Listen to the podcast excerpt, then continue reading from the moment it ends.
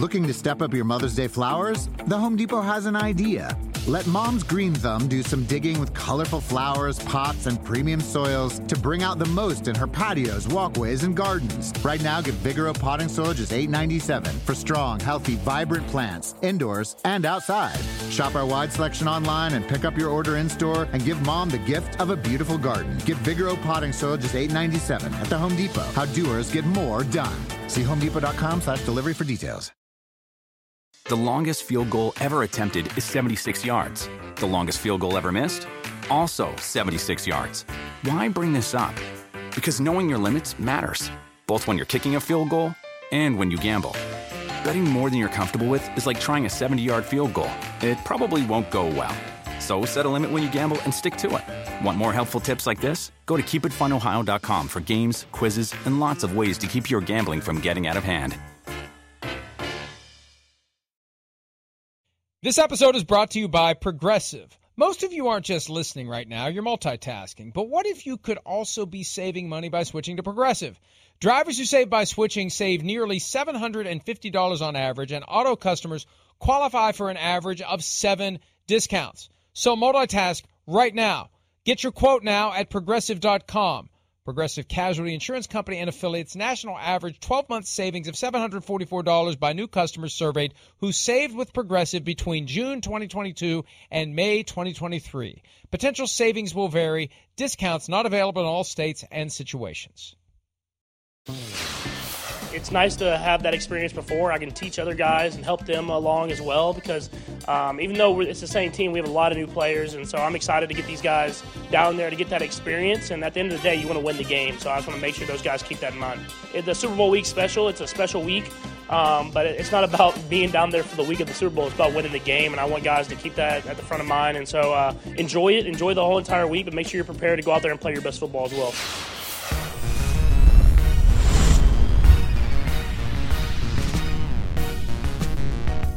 You know, we're getting closer to the Super Bowl when they have the press conferences before the week full of press conferences that will happen in Phoenix.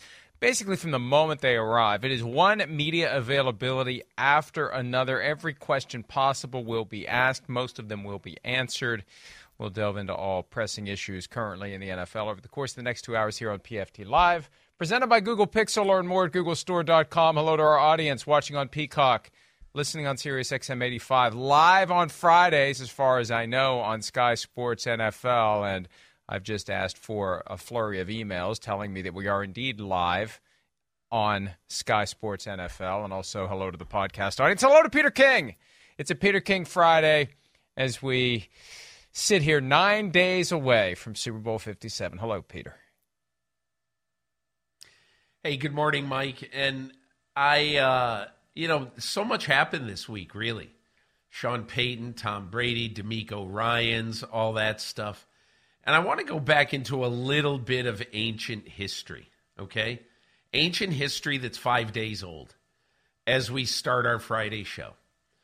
And on that ancient history, I want to talk about standing outside the Kansas City locker room Sunday night, waiting interminably for the locker room to be opened and watching all of these players on this team both celebrate and uh, you know just sort of try to get through the mayhem of this post game.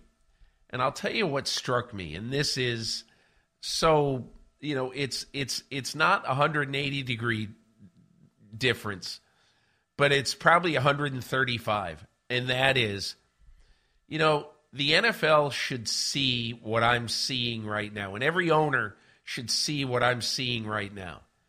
Because I bet there were 20 players who walked up from celebrating on the field or who I saw in the locker room who were in really tough shape, like Juju Smith Schuster, uh, just really not doing well, limping badly. You know, and Mahomes obviously had his problems, but if you look at the receiver group of Kansas City at the end of that game, they were basically guys who three weeks ago Andy Reid said, geez, I hope they're not in that game.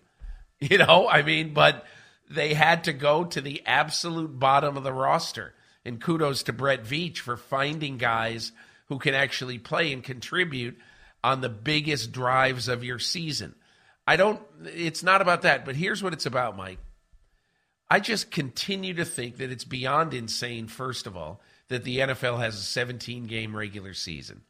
And at some point, you've said it for 100 years, the NFL is going to push to go to 18 games. And all I can say is this you know, we are approaching a Super Bowl that is going to be tremendously fun. And here's what I hope I had a former NFL team athletic trainer text me the other day and said, "What kind of, what kind of shape right now do you think Mahomes and Hurts are in going into the Super Bowl?" I said, "Well, it's a blessing for them that they have 2 weeks." Because I can tell you flat out, Mahomes wasn't healthy. And remember, a week ago, Mike, a little more than a week ago, I stood with Patrick Mahomes, or uh, with Jalen Hurts, rather, after the Giants game. And I said, How are you? And he goes, Good enough. And, you know, he's at maybe 76% with his shoulder. And as I have said a hundred times since then, the least surprising press release to me sometime after this season will be the press release that says Jalen Hurts to undergo clean out procedure in right shoulder. So, and look, I'm not trying to throw a wet blanket on the game. I'm trying to say that these games are massively injurious to players. And don't you want the absolute peak games of your season to have the best players in them? I do. Bengals had three offensive line linemen missing. The Eagles relatively healthy. Lane Johnson isn't, and Jalen Hurts isn't. But you know what I'm saying, Mike. At some point, these owners should say to Roger Goodell, you and us, because we vote for it, we are killing the golden goose. We've killed it forever. We must stand up and not allow whatever faction of owners who will want the 18 games, no matter what the money is, we've got to draw a line in the sand right now. And in fact, I think they ought to push it back to 16, but I doubt they will. Yeah, they'll never go back. The question is when will they make their move to go forward? The Union would be, presumably, the frontline defense against further expansion of the regular season. But like they did several years ago, the union sees the breakdown. They see how much more money comes from simply taking one meaningless preseason game and morphing it into a meaningful regular season game, another weekend of TV, et cetera, et cetera. And the NFLPA went along with it. I mean, that's the bottom line. The players who collectively negotiate with the union under the auspices of the NFL Players Association agreed – yeah. to 17 games. And will they hold the line or will they agree to 18 regular season games? That is the next question. And I don't know when they're going to make the push for that because, Peter, I thought as of a few years ago, the NFL recognized there's no way to reconcile player health and safety with this push for more because that's when it all started. It was right around the same time frame that the NFL had its concussion epiphany that the commissioner was saying the preseason stinks. The preseason stinks. Oh, I have a solution. Fewer preseason games, more regular season games. And then it became obvious it was all about not the preseason stinking, about the regular season being more golden eggs from the golden goose and they wanted to get as many of them as they possibly could. And this gambling revenue that the NFL has realized will cause for more inventory, a push for more inventory. And, you know, the, the push for more inventory could manifest itself in more teams, frankly, at some point. That's one way to increase the number of games without increasing the number of weeks in a season. But it's still out there. It's still floating around, and hopefully they pay attention to the total attrition that teams experience through the course of a full season and a postseason, with now only one team per conference getting a bye. So all the other teams have to play that one extra game to get to the Super Bowl. But you mentioned the injuries to the quarterbacks. Patrick Mahomes suffering the ankle injury in the divisional round win over the Jaguars. Jalen Hurts suffering the shoulder injury early mid December against the Bears and missed a few weeks and has been playing, but as you say, he's not 100%. Here they are from yesterday's media availability talking about the current status of those injuries? I just was generally sore. I think from the game, and it was a physical game. I mean, my whole body was a little sore, so uh, I don't think I had any step backwards or anything like that. I know like re-aggravation of the ankle, um, just uh, the general, the little bit of pain I had playing with it. Uh, but other than that, I feel like I'm in a good spot. I'm, I'm getting there. You know, I've made it clear this whole time that it's been something that I've been dealing with, and you know, getting there. Can you give us a number? I can't. It's getting better. You feel it getting better? What time? It's funny how the quarterbacks have different overall demeanors. Patrick Mahomes is always the same, never changes, and comes out and Yeah. and plays as well, if not better than anyone who's ever played. But boy, Jalen Hurts is locked in. He's dialed in. He he may need to to just relax a little bit. You still got nine days before the game. He looks like he's ready to go play right now, Peter. You know what? It's interesting. After that Giants game, I remember uh, another writer. We were just talking, you know, in the, uh, you know, underneath the stadium after the press conferences, and uh, he said, "Man, Jalen Hurts just doesn't doesn't really seem that happy. He's he's kind of he's kind of sullen." And I said, "No, understand who Jalen Hurts is. Jalen Hurts has always been." you know, I'm reminded of this story one time that uh, Jason Garrett told me when he was the head coach of the Cowboys. Jason Garrett loved the New York Yankees. So one year he's the coach of the Cowboys. This is the, you know, Jason uh, uh, is still coaching uh, Tony Romo throwing to Jason Witten. And at the time, those two guys were the two leaders on his team. So he goes to Yankees spring training and he meets up with Derek Jeter, and he said, I got a question for you. The two leaders on my team are really, you know, that everybody looks to are Tony Romo and Jason Witten. And he said, I'm a little bit bothered. They never speak up. Very rarely do they say anything in front of the team. They might talk to individual guys. I said, Does that, should I be bothered by that? And he said, Jeter smiled and said, Hey, coach, you know how I lead? Everybody said, Okay, Jeter's a leader. You know how I lead? I'm taking ground balls at 10 after 7 every morning when we are due into our facility at 8 a.m. And I want everybody who drives into our facility to look out on the field and say, Oh my God, Jeter's out there. And, you know, some of them will see it, some won't. But they know every day I'm out there putting in the extra work that it takes to win a World Series.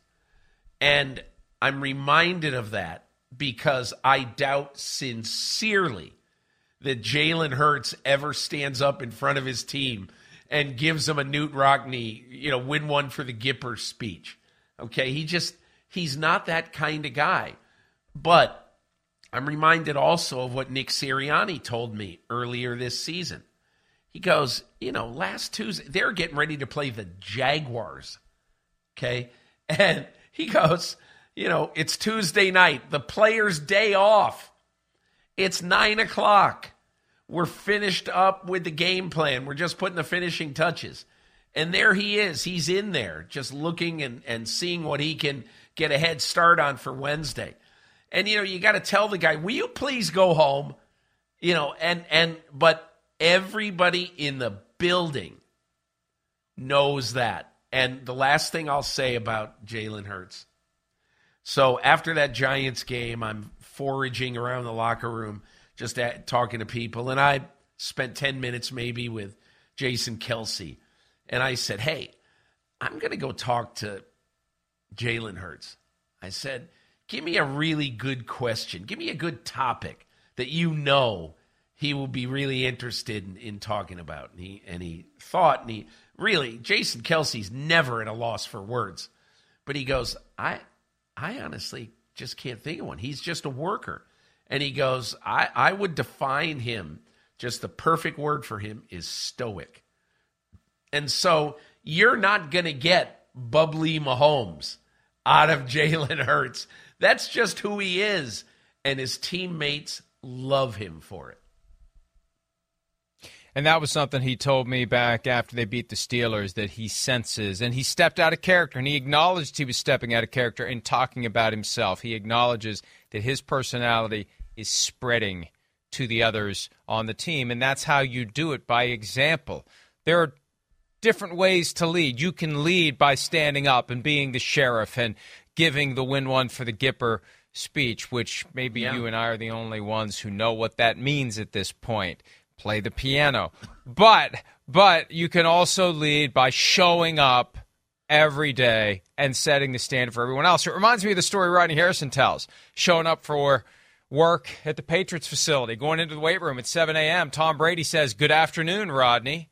So Rodney starts going earlier, gets there at 6:30. Tom Brady, "Good afternoon, Rodney." 6 a.m. Good afternoon, Rodney. And then Rodney eventually said, I'm not going in any earlier than six o'clock. If Tom Brady wants to come in before six, he can do it. I'm not matching that. But that's that's how you lead. You set the example and others see it and say, Well, if I want to be great, I better do the same thing. So both guys, great leaders in their own ways, and both guys, great quarterbacks. And you know, this is an an item that I noticed people talking about immediately after the conference championships ended and the Super Bowl was locked in. The idea, and it's it's stunning to me, and I hadn't really thought about it. We're 35 years removed from the first time a black quarterback won a Super Bowl. Doug Williams, Super Bowl 22, that incredible 35 point outburst in the second quarter, down 10 nothing. Those were the days where if you were down 10 nothing in the Super Bowl, it was just over. It was going to be 43 to 10 by the time it was done. They came back and blew the doors off the Broncos. 35 years later, we have a Super Bowl with both quarterbacks starting in the game black. Yesterday, both quarterbacks in their media availability, first one leading up to Super Bowl 57, discussed what that means to them. Have a listen to both Patrick Mahomes and Jalen Hurts. Yeah, I mean, uh, to be on the world stage um, and uh, have two black quarterbacks uh, starting in the Super Bowl, I think it's special. And I've learned more and more about the, the history of the black quarterback since I've been in this league. And uh, uh, the guys that came before me and, and Jalen set the stage for this, and now I'm just glad that we can kind of set the stage for guys that are uh, kids that are coming up now. And so uh, uh, it'll be a great game uh, two, against two great teams and against another great quarterback. So uh, I'm, I'm excited to go out there and try to do what we can to, to win against a great team. Yeah, I think you've seen over over time. It's uh, whenever a guy like Doug Williams or uh, Michael Vick or Donovan McNabb go out and, and play great football, it gives other guys like me and Jalen chances to to have this uh, platform and have this spot on the an NFL team. And so if we can continue to to show that we can consistently be great. Um, I think it'll just continue to open doors uh, for other kids growing up to to follow their dreams and be a quarterback of an NFL team. And uh, it's uh, it's good that we have guys like Jalen on the other side because he's a great a great person and obviously a great quarterback. Yeah, I think it's history. I think it's something that's worthy of being noted, and it is history. You know, it's come a long way. I think there's only been seven um, African American quarterbacks to play in the Super Bowl, so. Um, to be the first for something is, is pretty cool. So I know it'll be a good one. You know, 30 years ago, the issue of black quarterbacks was a big problem for the NFL. It was obvious, it was conspicuous, just like the coaching issue still is. 20 years ago, it was still kind of an issue. I think in the past 20 years, at some point, we've gotten to the point where, for most coaches, if not all coaches and executives and owners, it's no longer an issue. I'd like to think it's no longer an issue. I am surprised. I'd never really thought that we haven't had a Super Bowl with both starting quarterbacks black, but okay, that's a first. And we acknowledge that. And maybe it's the last time we ever even talk about it. Maybe we're at the point where it just doesn't matter. It truly doesn't matter anymore. It's a non issue. We've evolved to the point where the teams don't care about those things like owners and coaches and GMs may have once done. And we know they once did 60s, 70s, 80s. St- uh, stereotypes that were wrong at the time, and we all realized, you know, how wrong they were, and football moved past it, and and that's a good thing, and and hopefully this is the last time. I don't want to say it's the last time it's ever discussed, but you you know my point. I just want it to be, and I think we've gotten to the yeah. point where it's a non-issue, and I think it is a non-issue. I hope it's a non-issue for the NFL's teams as of 2023. it strikes me as very much a non-issue. When I heard about this, first of all, I didn't hear about it until about I, I didn't even read or hear anything about it until about one o'clock in the morning, you know, Sunday night, writing my column in Kansas City. And I said, "Oh, that's interesting," but I never really gave it a lot of thought. Um, here's here's what I think has happened in the NFL, Mike, and this is why I think eventually, eventually, the coaching situation will catch up. Okay. The reason why I think that people are going to just look at this logically right now and have no care whatsoever uh, about what color or what, what you might think of, let's say, a black quarterback or a white quarterback, is that time after time after time, the myths on both sides have been dispelled. Okay. And I guess specifically what I'm talking about is, you know, if you talk to Andy Reid about Patrick Mahomes, you would think you're talking to him about a PhD from MIT. And I'm exaggerating only slightly. It's Mahomes who wants to be challenged and who wants to do all the new things that you might install just on Wednesday. Hey, let's practice that a couple of times. We can do that. Um, and I think it's the same thing with Jalen Hurts. When you talk to the the coaches in Philadelphia, the sky is the limit with everything they can do. And you know, Mike, I also refer to the fact that quarterbacks in college football today are obviously they're they're not stapled to the pocket like Manning and Brady were. Okay? And look, Tom Brady proves that if you have a pocket quarterback who runs glacially, you can still win. You know, that's that's absolutely fine. You can win in a variety of ways.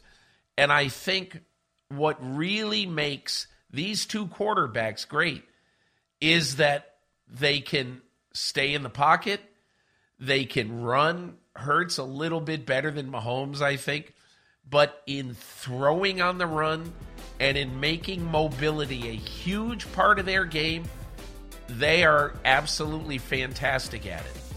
And look, this reminds me a few years ago after Lamar Jackson won the MVP. I said to another general manager in the league, not not in Baltimore. I said to another general manager in the league, said, you know, I said, man, eh, you know, Lamar Jackson's great, but don't you think that Baltimore is going to have to start emphasizing to him, man, stay in the pocket a little bit more and and you know make your career last. You want to play 15 years, not nine. And this guy said to me, he goes, "Why? If he can be a a truly great player for eight to ten years, and maybe miss some time along the way." Isn't that better than being an average quarterback and taking away the guy's legs? And I, I really started to think differently about that. And so, look, I think in this particular case, you know, I just think both of these quarterbacks can do multiple things very, very well. And no one now, no one that I even have heard a sideways anything in the last 10 years about the black quarterback issues, whatever they might be. I just think we are going to be colorblind as much as possible at that position. Two points.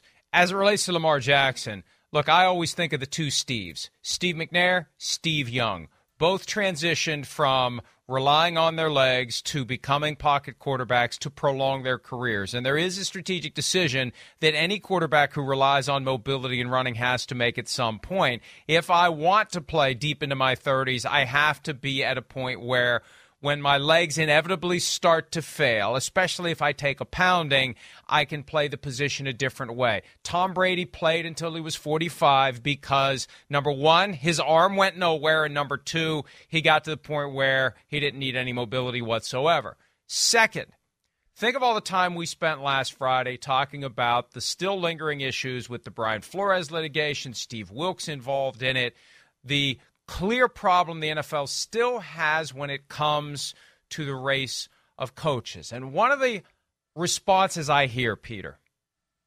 consistently on the issue of who the coach is. Well, it's a meritocracy. They're just looking for the best. They're just looking for the best. Well, think about how warped the mindset was of the teams when it was clearly a meritocracy in the 70s and the 80s and the 90s. It was a meritocracy. The idea was to win.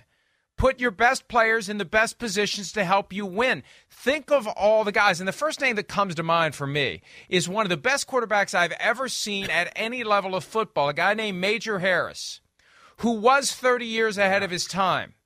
Because Major Harris could do all the stuff that Patrick Mahomes does. Maybe not to the same level as Mahomes because he never got a chance. He never got a chance because he couldn't run the pro style offense. I mean, there was so much of that backward ass thinking baked into the game that people refused to embrace a big dose of meritocracy when it hit him in the face. We got a guy that look at what he can do. Look at his film from when he played at West Virginia. Holy shit. Pardon me, I usually don't say that when we're live on Sky. Holy crap! We hopefully they bleeped it. But we you know, we take that, this skill set, which is unstoppable, and we make it part of our pro attack. We don't try to jam a square peg into a round hole. Oh, sorry, you can't you can't operate from the pocket. Oh, sorry, nope, you're not making your reads. Oh, your your throwing motion is unconventional. And he did have an unconventional throwing motion, but it worked. And that that's what that's my big regret.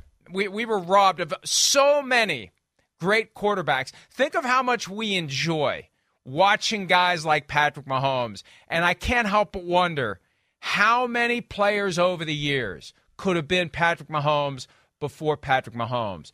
But that that collective bias robbed all of us of some spectacular seasons from spectacular players who would have waltzed right into the Hall of Fame.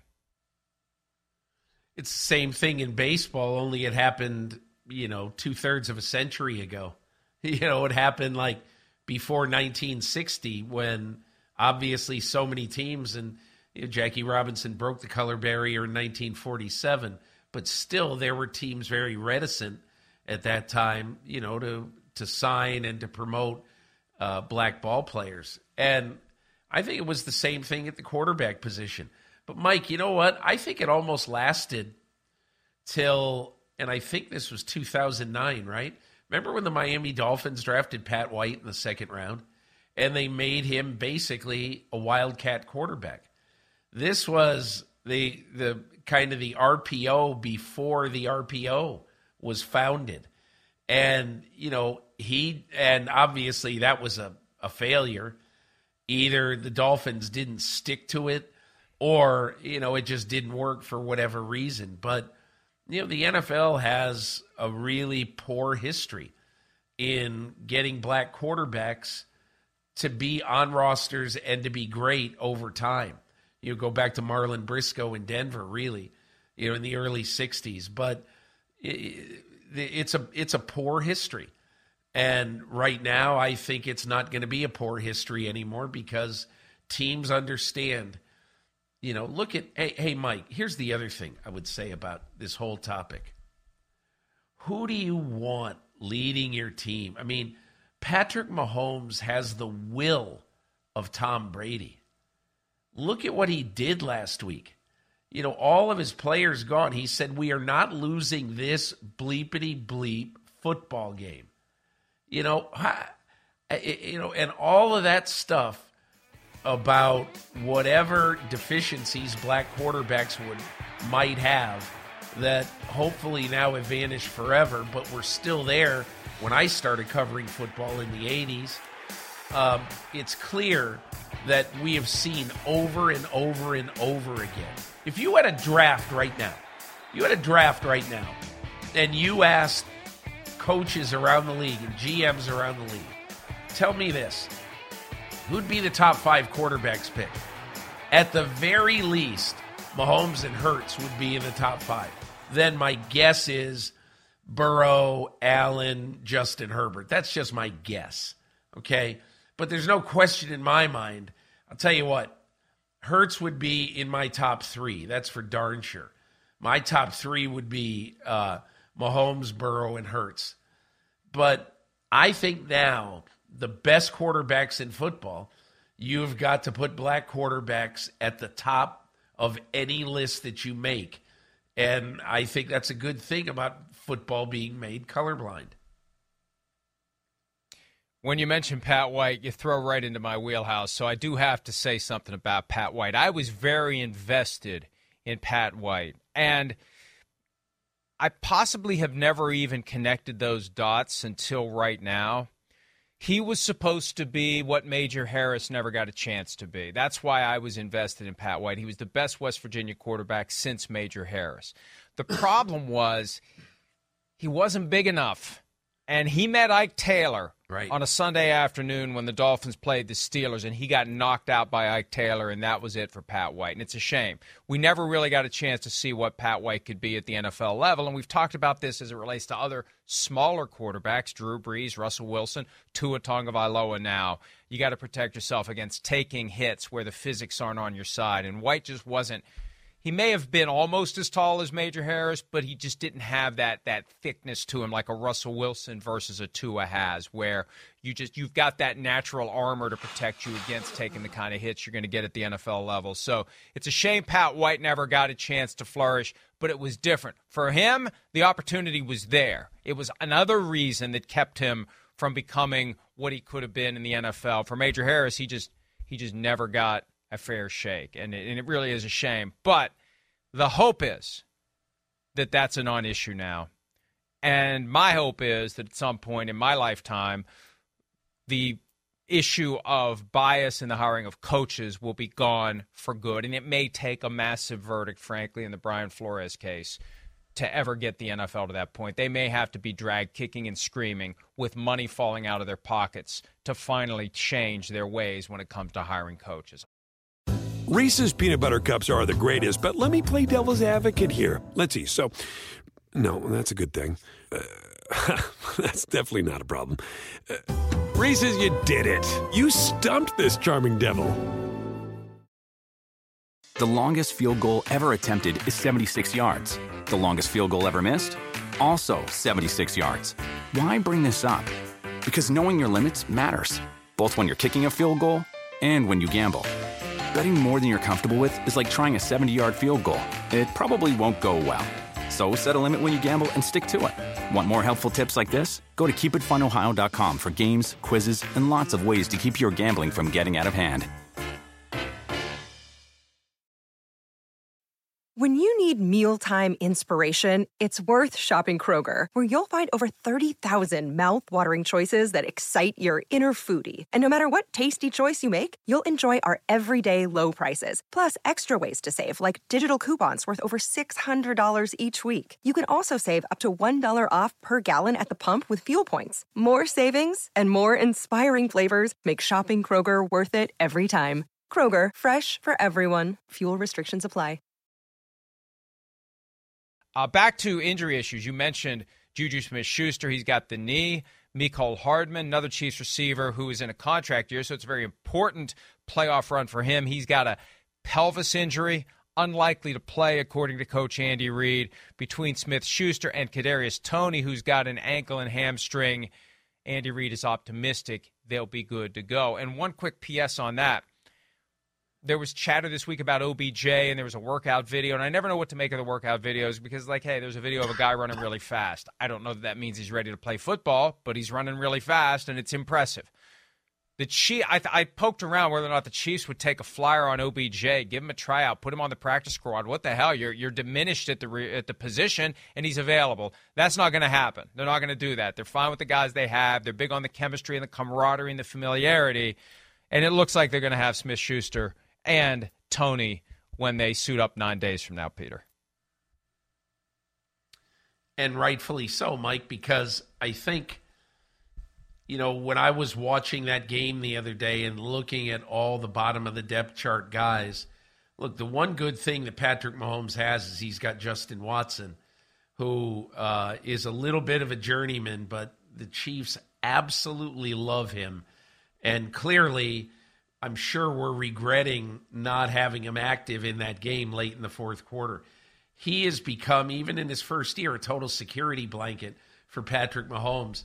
You know, it's funny. I look sometimes at all of these. You know, I'm still one who reads newspapers. So, you know, I saw in the paper the other day all of the odds on guys on both teams to score the first touchdown of the game. And I looked at Justin Watson and he was 75 to 1. And I said, if I bet on sports, that is a $20 bet for me yesterday. And look, if you ask me, do you think Justin Watson is going to score the first touchdown of the game? No, I don't. But I know the physical condition of this roster, and I know that Justin Watson is going to be important in this game. And I know that when uh, Patrick Mahomes goes back to pass and takes a snap at the opposition 20 yard line, and he's looking to throw the ball into the end zone. He doesn't care if it's Fred Arbanas or Justin Watson who's out there. He is going to throw to the guy who's open.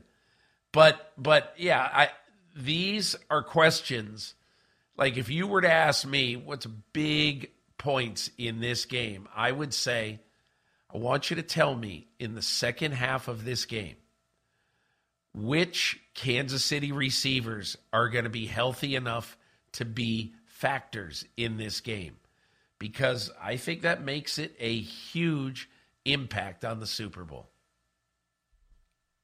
Yeah, absolutely. And look, we are one year removed from Tyreek Hill being the number one receiver of the Kansas City Chiefs. And what has it forced Patrick Mahomes to do?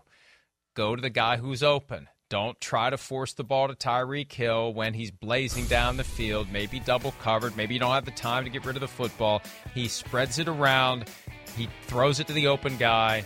And that's why it was able to keep going last week. He didn't shy away from the injury replacements. He got to the point where he didn't have much of a choice. But it's not like all of a sudden he just said, screw it, I'm only throwing to Travis Kelce. I don't trust these other guys. That's the key. And that's what I was talking about earlier as it relates to the camaraderie and the familiarity. Remember, I don't know if we talked about this on a day when you were on the show, Peter, but at some point this past year, Juju Smith Schuster explained that one of the ways they worked on getting to know each other better was playing Call of Duty online where they talk in the headsets and they're you know the, the that yeah. very popular video game that has created issues for Kyler Murray unrelated to enhancing teammate camaraderie but that was used by Patrick Mahomes as just another tool for developing the right bond with the guys that he goes out and plays with to the point where you know you get to that level of unspoken understanding of what a guy is going to do. And that's why I think you can plug these bottom of the roster guys in. And to Patrick Mahomes, they're not bottom of the roster. He knows them as well as he knows the guys at the top of the depth chart. Look, I, you know, Mike, back in training camp, I think I told this story on the air early in this season, but I saw a practice early in training camp that, you know, Andy Reid in practice a lot of times has kind of high speed practices. Um, he's not worried about anybody hitting anybody. This is a non contact practice, but there was coverage. And, you know, it was a lot of seven on seven stuff. And what was so interesting about this uh, practice is that I bet 75% of the throws that Patrick Mahomes made in this one practice, I, let's say 70, 70, were the guys who weren't on the team last year. And that's the whole idea. Hey, let's see what Skyy Moore, the rookie from West Virginia, can do. Let's see what uh, Juju Smith Schuster can do. And whereas Juju Smith Schuster was a slot receiver in Pittsburgh almost exclusively toward the end of his career, he was everywhere in the offense. Uh, and then obviously Marquez Valdes Scantling. Uh, uh, so all of these new guys, Justin Watson. And I asked uh, Juju Smith Schuster about it after practice. And when I say he had a smile on him as wide as Missouri, I, I mean, I'm barely exaggerating because he was so incredibly happy. He told me, hey, I'm not being pigeonholed here. I am running the entire route tree. I'm running everything in this offense. He loved it. And the reason why this was so significant is that Andy Reid knows, Eric Bieniemy knows, Matt Nagy back there knows that at some point during the season, you know what? Juju Smith Schuster might have to play every receiver position. Skyy Moore might have to play all over the map. All these guys. And so let's get them used to it in a fast paced way. And look, I had a note in my column a couple of weeks ago that for all those who still think that, oh my God, imagine Kansas City now with Tyreek Hill. No, that's the bad way to look at it. And again, people are going to laugh and all that. They're better without Tyreek Hill because last year Tyreek Hill was the very squeaky wheel. He was unhappy, wanted the new contract, wanted the ball more, all that stuff. And in Andy Reid's offense, you just throw to the open guy. And that's why this year, I think it you you ask, gee, why did Patrick Mahomes throw for so many more yards this year than last year? Because he played with a free mind. That's why. And that can be a very powerful thing. You know, it's funny. At the time that Tyreek Hill was traded, in the aftermath of the trade, there were comments made by him and others that Tyreek Hill was never a problem, never went public, never created an issue like Antonio Brown. No, he did all of his damage quietly. He did it all privately. Yeah. They knew about it in the building. They didn't know about it outside of the building until he started talking about it over and over and it became obvious that he had become a major pain in the butt for the Chiefs because he was constantly jostling and complaining. And my theory continues to be he saw what Cooper Kupp was doing in 2021, and he thought I could do that too if I had more balls thrown my way because he still had a career high in catches and targets, but it wasn't enough. And the Chiefs made a great decision by deciding it was enough. It is enough. We're moving on, and we're going to spread this around. We're going to make Patrick Mahomes the centerpiece, and it's worked pretty well. Let's go ahead and take a break. The Raiders trying to compete with Patrick Mahomes and the Chiefs, upgrading, they hope, at quarterback in the offseason. Out with Derek Carr. Will they actually be able to pull off a trade before February 15 when 40.4 million in future compensation becomes fully guaranteed? We'll discuss that when this Friday edition of PFT Live continues right after this.